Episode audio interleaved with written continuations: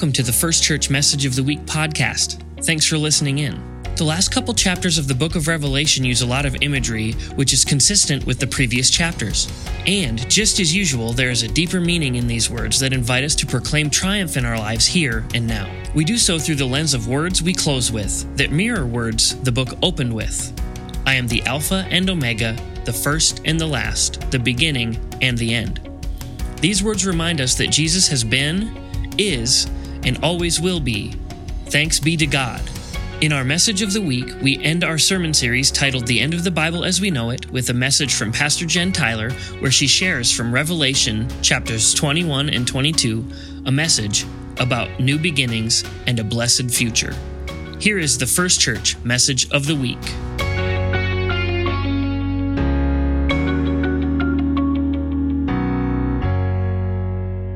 Friends, won't you pray with me? God, as we listen for your word, giving thanks this day, we ask that you would open our ears anew, that we can hear you more clearly in our midst. Open our eyes that we might see you more clearly, and our hearts that we might love you more deeply. As you rid us from any and all distractions, so that all that we see and hear and know and feel and speak are of you. Amen. So, on this joy filled weekend that we officially kick off summer that may or may not have decided to stay, we have finally um, come to the week in which we are going to wrap up our sermon series today. We have been talking throughout the month of May of the book of the Revelation of John with our sermon series, The End of the Bible as We Know It. And while it might seem like the joy of summer coming and the joy of baptism might not mesh well with things that we know about the book of Revelation, I can't help but to notice how perfect that actually feels in some perhaps unexpected ways especially since our readings that I'm going to offer for us here in a moment talk about new beginnings and name that God is with us now and in the future, just as God has always been with us in the past. And in the final chapter of the book of Revelation, chapter 22, we are assured and promised the goodness of God is ever present. And in the words used to make this promise and commitment to us, well, they echo this very same words that we heard in Revelation chapter one as we talk about the Alpha and the Omega. It says in verses 12 and 13 of this, the last chapter of the book, it says, See, I am coming soon. My reward is with me to repay according to everyone's work. I am the Alpha and the Omega, the first and the last, the beginning and the end. The Alpha and the Omega, as we talked about a couple weeks ago, is the beginning and the end. And it assures us that God, who was, who is, and who always will be, here in these words, it tells us will also return to us soon. And these words are important not just because of the hope that they bring forth and represent, but also because of the ways that they wrap up this vision as revealed to us by John. In this book, these words remind us of where we started at the very beginning in the book of John. You see, the whole of the book of John, we are reminded, is a vision that this man had. And from the very beginning, it centered on what should be our foundation of Jesus Christ our Lord. Although I have to say that even as we focus on that, sometimes I get caught off guard a little by the language that we find in Revelation. We know that some of it can be a little intimidating. For me, in these verses we just heard, I think, what is this reward that it tells us that it's talking about repaying everyone with? And to properly understand some of that and some of what they're trying to talk about, I think we have to back up a little bit and read some of the words from the chapter before in Revelation 21, which paints for us a picture of new things coming into being. And so, as I read this text for us today, I want to invite you to close your eyes as you listen.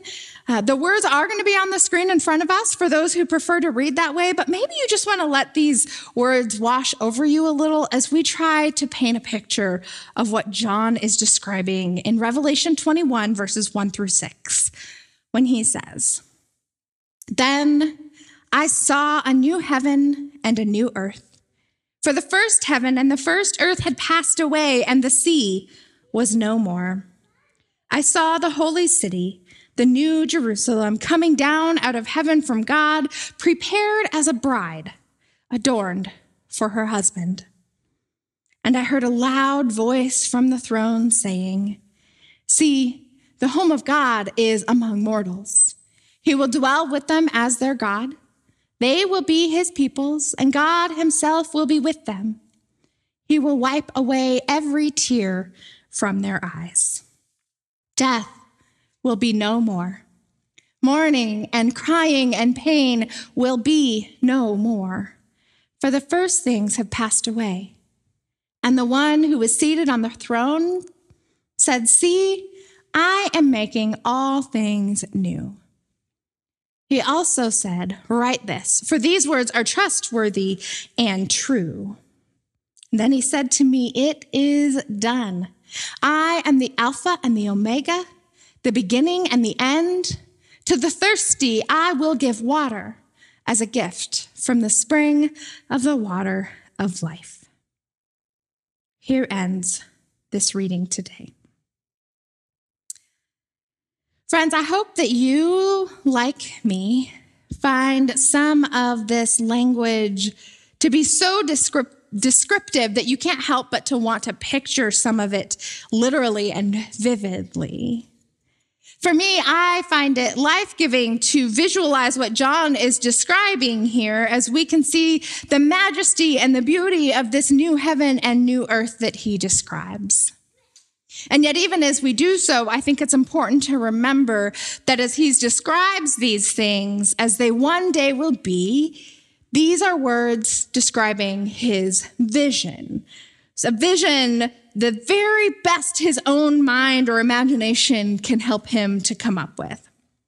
And yet, even then, we can still know that all of this heaven and earth he's talking about will probably be greater than any picture he could paint, uh, in part because not everything in this life is meant to be understood.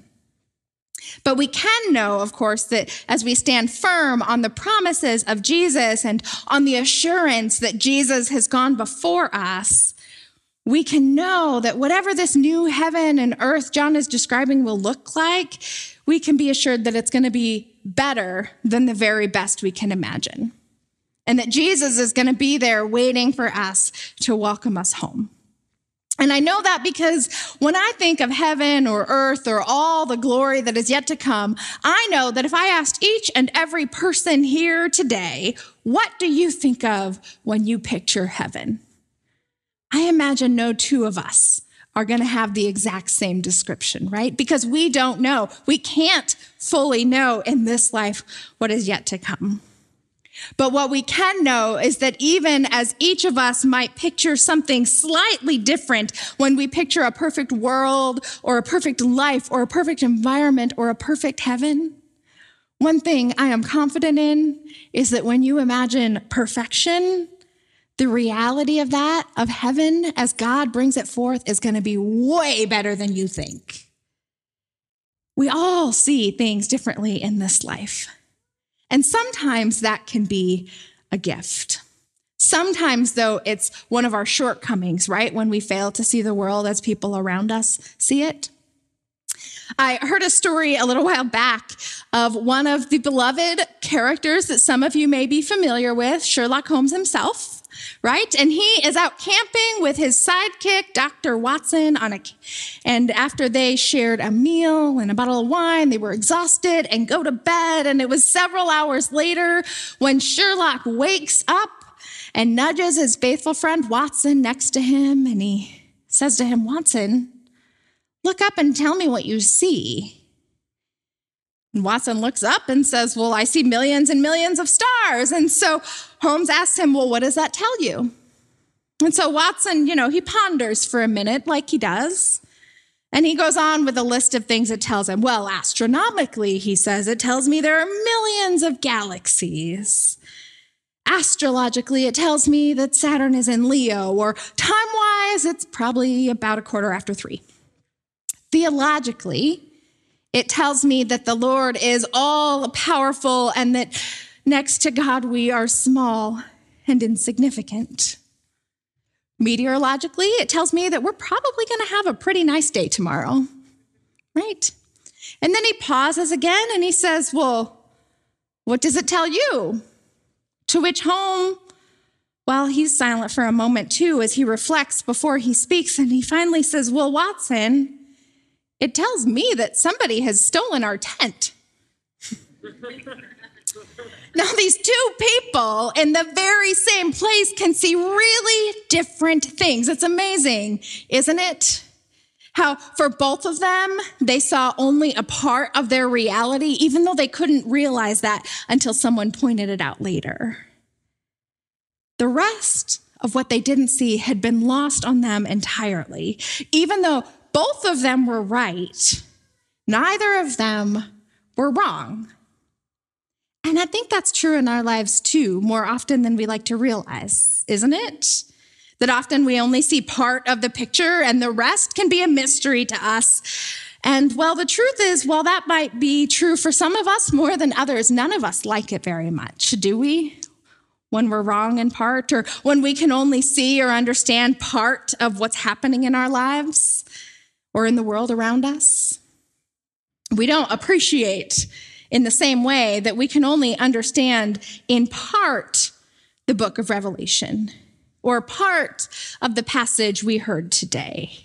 We want things to be black and white and to be clear so that we can have solid understandings. But the truth is, our life and faith often happens in these gray areas.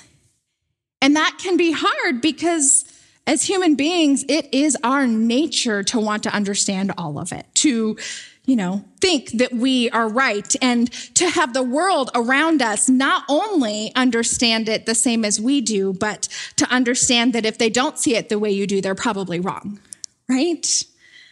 I jest about these things, but it is our nature to want to see things through to the end in large and small ways alike, and to have things finished as we hope or dream about them.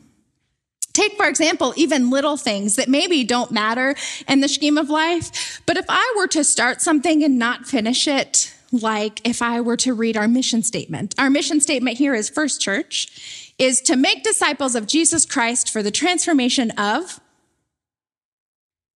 What if I just don't finish it? What are we transforming? Does anyone know, by the way, what's our mission statement? To the transformation of the world. I heard it somewhere in the back, okay? Or maybe something more familiar to us. What if I chose a song that many of us know and I started singing, I once was lost, but now am found, was blind, but now. It bugs you, right? I heard more I sees this time, right? Now, if I did that just once in a while, maybe it'd just be awkward and you'd think I forgot the words, right?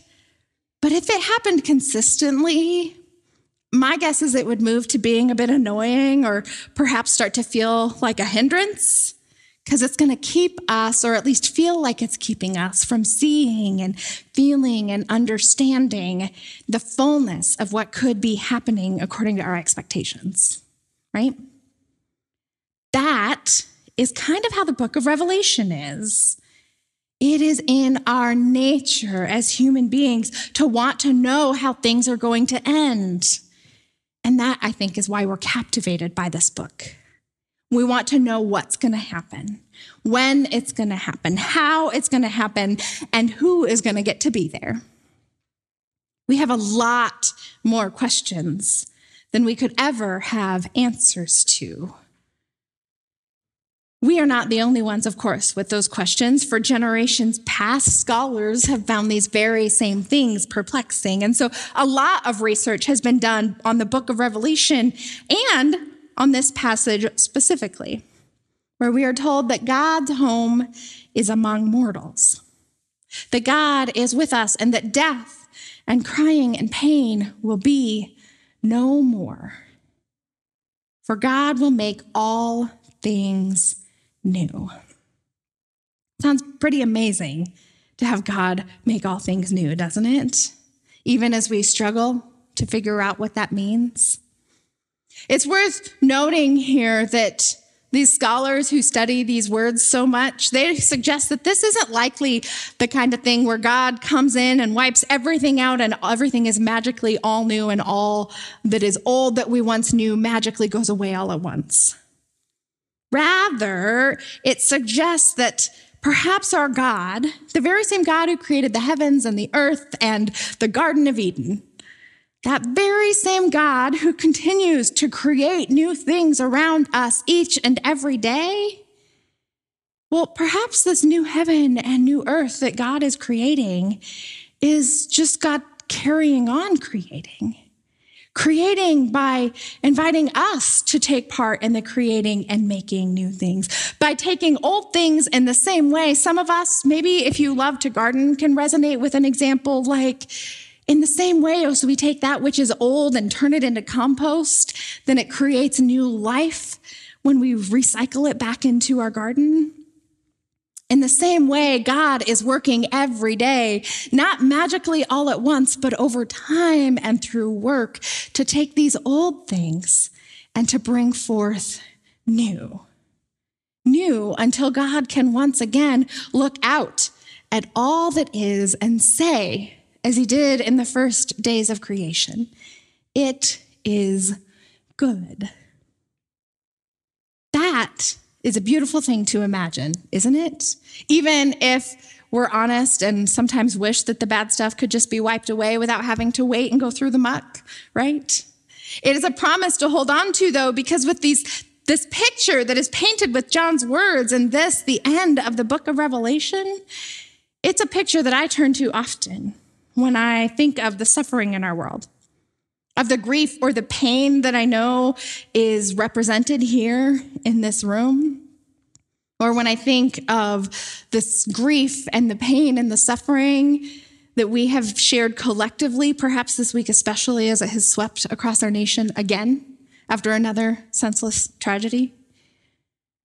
In the midst of difficult pain or struggles or the feeling of helplessness that can accompany tragedies, it is easy for us to want to skip to the end, to get past the awfulness of this world, the pain and the heartache that accompanies it, to want to jump to that which is good, to life, well, that's a heavenly life or place or way of being. It's tempting, isn't it, for us to want to read this passage and hear these words as comfort or assurance and think, gosh, I wish we could get there. But when we do that, when we skip to the end like that, I think we miss the bigger picture. Because, like Holmes, who could only see that the tent was missing, while Watson was able to see all the intricacies of the universe, I think if we skip too much, we miss the point too. Because when we skip over the details, we tend to miss what's right in front of us. And if we're so focused on what is or should be right in front of us, then we tend to miss out on the bigger picture of everything the universe has to offer. One or the other of these, by the way, is not better. As with most things, it falls in that annoying gray area in between, where probably it's a both and. And I believe that God's challenge for us, as found in this invitation from Revelation, is an invitation for us to be ready for when that time comes, that God is going to bring the new heaven down. It hasn't happened yet. It might not happen for a few centuries to come. Might happen later today before we even get out of the building. We don't know, right? We know in Matthew that Jesus tells us that no one knows the day or the hour, not even the angels in heaven, he says. No one knows. And yet, even as we wait, we are invited to be partners with God in bringing this new creation into reality. I mean, partly we pray that every week, including today, right? When we pray the Lord's Prayer and we ask that God's kingdom would be done God's kingdom come, God's will be done on earth as it is in heaven, we pray almost every time we gather together. And as we pray for God's kingdom to come in these familiar words, we are asking God to bless us as partners in God's kingdom right here and right now. That God would help us to be partners as we faithfully seek to do what we can to bring forth this new reality God is calling us to. And while that is a really big task, my hope and prayer is that we will continue living into this today and every day as we trust more and more in God, who is our lifeline and our partner on the journey who walks alongside us. So that as our own stories unfold, we would work together and indeed do our part to build God's kingdom here in our midst, as God's will be done on earth, just as it is in heaven. Let's pray together. Gracious and loving God, we thank you for the invitation to be partners in your work, your ministry, your creating. We ask, oh God, that we would honor you in all that we say and all that we do as we seek to bring forth your kingdom on earth as it is in heaven, in the name of Christ Jesus, your Son. Amen. Thanks for joining us for the First Church Message of the Week. To stay connected, subscribe to this podcast and follow us on Facebook. For more information on our church calendar, visit our website at watertownfirst.church. This has been the First Church Message of the Week.